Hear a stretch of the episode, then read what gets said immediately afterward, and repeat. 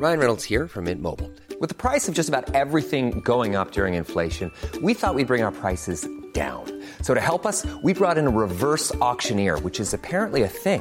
Mint Mobile unlimited premium wireless. Ready to get 30, 30, bit to get 30, bit to get 20, 20, 20, bit to get 20, 20, bit to get 15, 15, 15, 15 just 15 bucks a month. So, Give it a try at mintmobile.com slash switch.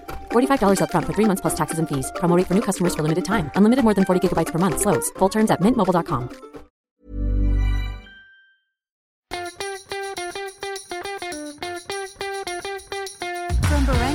Studios, the AusBiz COB is the key stuff you need to know about the day in business and finance. Hello and welcome to the COB on this Friday. Andrew joined by Kyle. Kyle, mate. uh, look down substantially for the day. Yes. Before we get to that, it really all began Wall Street It did, and didn't tech. it? My goodness, um, some savage falls. that we Yeah. I was thinking about this before, just before we started the uh, the podcast, and you know, we kind of scoff sometimes when there's the blaring media headlines of wiped offs and bloodbaths and things like that. When you see a trillion dollar company, multiple trillion dollar companies, lose twenty percent of their value in the space of, I don't know, we'll call it half an hour. It's incredible. It's amazing. Um, it's almost surprising. I suppose we're a very different market, of course, but it's surprising that equity futures in the US have held up as strong as they have so far. It's amazing that this sort of risk offset sentiment hasn't sort of been more pervasive through the region. It was, it's just outstanding. Yeah, of course, you're referencing Amazon, which has in fact fallen below $1 trillion in value. Um, It's basically a penny stock now. Yeah, I guess so in terms of mega cap. Um, following Meta, which, Um, I was still doing audio checks. oh, Yep. Oh. And was confirming that I was recording and cutting room first. So we're good to go now. Oh, cool. all right, okay, well, that's good practice. All right. So, yeah, I can't see you at all. So, does that mean we're good to go? Are we good to go? Yeah, we're good to go. Okay, all right. Well, welcome to the COB on this Friday. Andrew joined by Kyle. Kyle, g'day. Of course, um, bit of a negative day we've seen to end the week, but let's actually back up as to where the day began. We came in looking at Wall Street just as it was closing after the bell, and it was savage. Yeah, I walked out at the lift and it was a little bit like that scene in The Shining where just the blood starts gushing out. Um, it's, there's a lot of hyperbole that goes around, obviously, as I- you can tell in financial market commentary. You know, you hear about bloodbaths and, um, you know, certain uh, amount of value wiped off the market in a day, and it can all be a little bit breathless. But, I mean, when you see multiple mega capped companies losing 20% of their value in a session, tw- up to 25%, it's really, really remarkable, and it's almost outstanding that we haven't seen greater selling in US futures so far. So, and we're recording this at about two something in the afternoon, has to be said, and maybe something more pervasive in the Asian region. Of course, the ASX being much, uh, uh, the constituents of the ASX being much different to what we see on Wall Street. But it's um, and as far as those results and the response, it, it is really remarkable. Yeah, so of course you're referencing Amazon, which was out after the bell and has since fallen below $1 trillion in its market cap. Absolutely savage, just as far as its outlook is concerned about um, uh, just, you know, particularly heading, I guess, into holiday season in the States where it's right a poor outlook. end, Yeah. Then, of course, I mean, that followed what we saw the previous day with Meta, which continued its, its precipitous fall at the same time. Yeah, exactly. Drew tears from uh, Jim Cramer on CNBC. Um, so you know that's uh, got to mean something as well. But like I said, it, it, truly is quite remarkable. And uh, this is my little fact. Um, you know, just observing the charts this morning, Amazon is trading roughly where it was on March 20, 2020. That was just before. It wasn't the lows for that stock, but it was just before the Fed came in and said that it was going to pretty much do QE to infinity to support markets and support the US economy. And then it never really looked back. And uh, well, maybe it's just me looking for a kumbaya moment, but we've come, you know, all the way from there to the Yeah. highs, to the lows, the uh, perhaps, you know, corporate embodiment of the stay-at-home trade and the growth stock fervor comes to an end. Yeah, uh, you reference uh, 2020, where we've been over the last two years. We've been up and then we've been down. Uh, and how so? In fact, that's certainly the case with iron ore and its price. I'll get to that in just a moment. Let's just wrap up where we finished with, with Wall Street there. um, Apple actually, that was a positive result. It wasn't and, bad. And um, not so much with its iPhones, but its MacBook sales doing very well. Yeah. What was interesting, we still saw, I think, when I last checked, a bit of a sell off in after hours trade. Um, it, on, on any sort of normal set of circumstances, that might have been more newsworthy. However, um, yeah, such was the, the drop in Amazon and Facebook the last few days. And Microsoft, too, it has to be said. These, these companies were perennial outperformers for years. And uh, that's just sort of seems to have been, you know, flipped on its head. Yeah, so if you want to get analysis and perhaps you know what, what the way forward is for some of these mega uh, cap tech companies, then check out the interview I did with uh, John Blank from Zacks.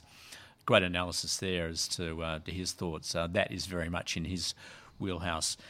Kyle, let's bring it back locally, and I'm just looking at the heat map at the moment, and the materials sector is just glowing red, and of course that is driven mostly by significant losses of the iron ore miners. And I was saying just earlier there that because that iron ore price is now back to two year lows. Yeah, it's a super interesting week, isn't it? Because we, I'm just looking at obviously the daily gain. uh, So far, it looks like we'll be off by about 0.85%.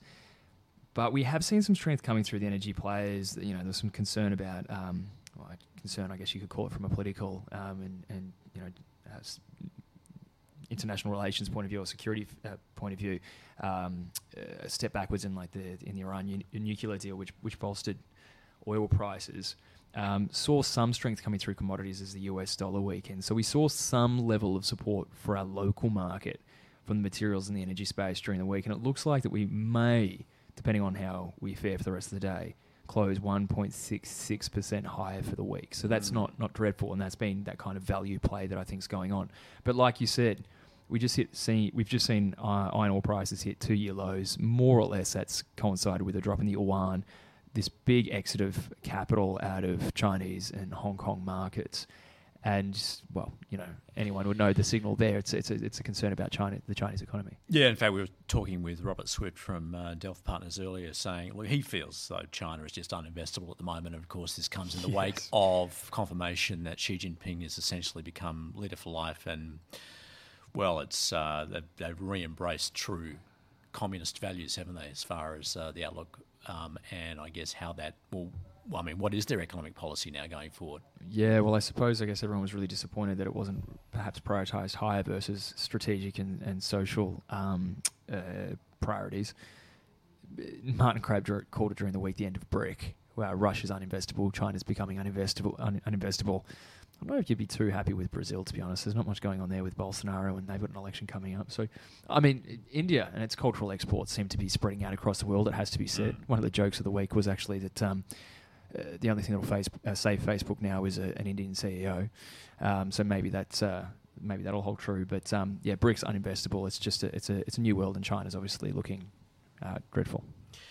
One positive sector, the banks today. Interestingly, too, because Macquarie was out uh, with its half-year profit uh, to two point three billion, um, but its shares actually bounced off the back of that. But it looks as though it's going to actually end in the red. But um, and of course, it's been sold off quite significantly recently too. Yeah, not one that I've been sort of following too closely, but again, another one like you said, has just been kind of caught in the um, caught in the deluge. Yeah, and ResMed also out with results too. Profit up five percent there. Well, um, as far as uh, the call today, we had uh, Luke Winchester on from Meriwether Capital and Claude Walker from A Rich Life, and um, they did a special on small caps. That is very much their thing, of course. Stock of the day was Mach7, which is um, it's I- image management of sorts in the healthcare sector. Um, let's have a listen to their take. Look, the reality of the situation is that in the fourth quarter last year, they had very strong, their best ever positive operating cash flow, and it and as often happens, you know that is partly to do with the fact that they have you know managed to get payment for a bunch of stuff, uh, perhaps that they could have otherwise got in the first quarter. So uh, as a result, you see not just in this year but in years gone by, Mach7 has had a weaker first quarter. Having said that, even compared to the past, you know, I do think that you have to admit that this was a weaker quarter than one that you, I would have hoped for. With this quarter, I would I'm, I'm just keeping it on my watch list for now. Um, if that share price certainly came off a bit further, maybe into the low 40s, I you know I'd, I'd definitely take a real closer look just on that on that value. Um, but on the outlook of the business, I don't I don't hold one bad quarter against them, but I just sit on the sidelines and wait to see that sort of recovery come through that management are, are confident will happen. Okay, so the thoughts of there both Luke and uh, and Claude in regards to Mach7. Uh, interesting. Just uh, if you want to check in on on their take on some really interesting um, small caps that they're looking at at the moment. All right, so um, Kyle, let's look ahead. Next week is just chock a block. Yes, it's uh, it's a week made for you and me, my friends. We've got uh, the RBA on Tuesday afternoon. The Fed's going to probably hike by 75 basis points, but I think that's the thing that supported the market through the week, really, because um, we did see a lot of strength coming through at the, at the, in the first part. In fact, probably mitigating some of the sell-off that we might have seen otherwise had it been just for these tech results. Is this notion sparked off by the Bank of Canada mostly again, and you know maybe some commentary from Fed speakers recently before the blackout, and you know I think there was a Wall Street Journal story uh, about the possibility for a pivot. You know they're not pivoting yet, but they're they're, they're keeping the, the door open for it. So. Thursday morning is going to be absolutely fascinating as to, to how they communicate to the to the markets because it has to be 75. You would have to think it's 75, but how do they frame that 75? Yeah, it's it's more, I guess, the meaning beyond that. But mm. also, what what's the definition of the pivot? Uh, what is exactly. a pivot? Is it it's nothing. Is it um, perhaps pressing less firmly on the brake? Is it taking your foot off the brake, or is it actually starting to cut? Yeah, I think it's kind of um, it's like transitory, right? It's like a nice vague term that commentators as well as central bankers can use to sort of signal some vague intent, which is often very supportive of, of sentiment. So, I mean, a, a true pivot is they stop, and then you know we start talking about the peak of the cycle and whatever. But you know, really, what I think you know, obviously, they're looking for is a sim- similar to what's happened with the RBA and the Bank of Canada, that they're eh, close to. Um, they're, they're basically signaling a, a, an imminent end to the hiking cycle, and that they're going to reduce the size of future hikes. Now, there's a very strong argument that they shouldn't do that. Um, perhaps the markets have gotten ahead of themselves, assuming that they will. However, I think that's what's being looked for, and that's maybe part of at least the narrative, even if it's very superficial, as to mm. why there's been some level of support under asset markets and a drop, you know, drop in yields this week yep. as well. Yeah, absolutely. Um, and of course, our own RBA uh, meeting, Melbourne Cup Day, big day. Uh, lots mm. of bets on that one. Yes. That whether they'll go, and I'm talking about the horse race. I'm talking about whether they go 25 or 50, particularly in wake of the latest inflation rate. Yeah, uh, Westpac increased its uh, forecast for the November meeting to 50, which is pretty bold. Um, yeah. Well, in fact, I was speaking with Warren Hogan from EQ Economics. Mm. He said uh, they would trash their reputation if they went 50 because they've already, you know, they made that, that decision to oh, go 25. Mate, yeah, it's almost like, um, I don't know, me, myself, and Irene. You know what I mean? Like, or, yeah. or Jekyll and Hyde. Like, all of a sudden, you know, sort of flipping personalities like like that. Um, that that was always the argument, though, is that they went 25. They've they've signalled this slowing down, and that they have lost the option of going bigger now. And you know, maybe maybe it is. You know, Scotty was talking about it during the week that you know we're not any different from the rest of the world. This is becoming really entrenched and sticky. If that's the case, you know, a three percent cash rate may not do it, All albeit that we haven't seen the effects of you know past hikes coming through the system yet, but. It's going to be really like again. they're going to have to like really walk a narrow narrow um, tightrope to try and explain their rationale with whatever decision they make. Kyle, it would be uh, remiss of me if I didn't um, finish with a reference to the human headline himself, Elon Musk, having closed out that deal with Twitter. Finally, yeah. uh, not good news for employees, I would have thought. They'll all be wondering whether they have a desk to return to uh, on Monday. Yeah. Uh, but that uh, $44 billion US deal uh, looks as though it's finally been completed. He says he's going to turn the company around. Uh, no one really knows how. I wouldn't have a clue. I don't know. You could argue that he hasn't even really done much with, other than you know, create a lot of hype with Tesla and, and other companies as well. Although obviously, you know, Tesla's proving a, a fairly strong brand and um, is meeting a lot of its uh, output uh, objectives. But yeah, I you know I can't pronounce his last name. I can't even remember the name properly. This CEO's gone already. Legal counsel's gone. You know, so there's four or five members of the, the, the executive team that's already been punted in the last few hours. So, oh, Trump's coming back. So that'll be fun. yes, God, uh, is that what the future holds? we shall see. Uh, look, um, yeah, look, I uh, we'll, we'll, draw a line there. hope you enjoy your weekend. I hope it's um, a better weekend than than Twitter employees who, as I said, will be feeling very nervous. I would have thought. Uh, Kyle, have a great week weekend. We'll uh, do it all again on Monday. Did you?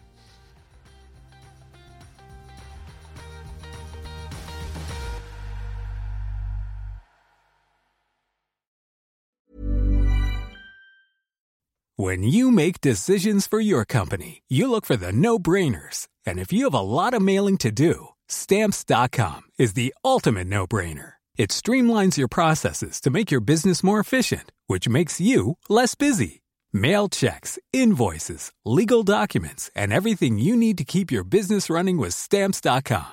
Seamlessly connect with every major marketplace and shopping cart. Schedule package pickups and see your cheapest and fastest shipping options from different carriers with rates up to 89% off USPS and UPS rates. And with the stamps.com mobile app, you can take care of mailing and shipping wherever you are. Make the same no-brainer decision as over 1 million other businesses with stamps.com. Sign up with code program for a 4-week trial plus free postage and a free digital scale. No long-term commitments or contracts.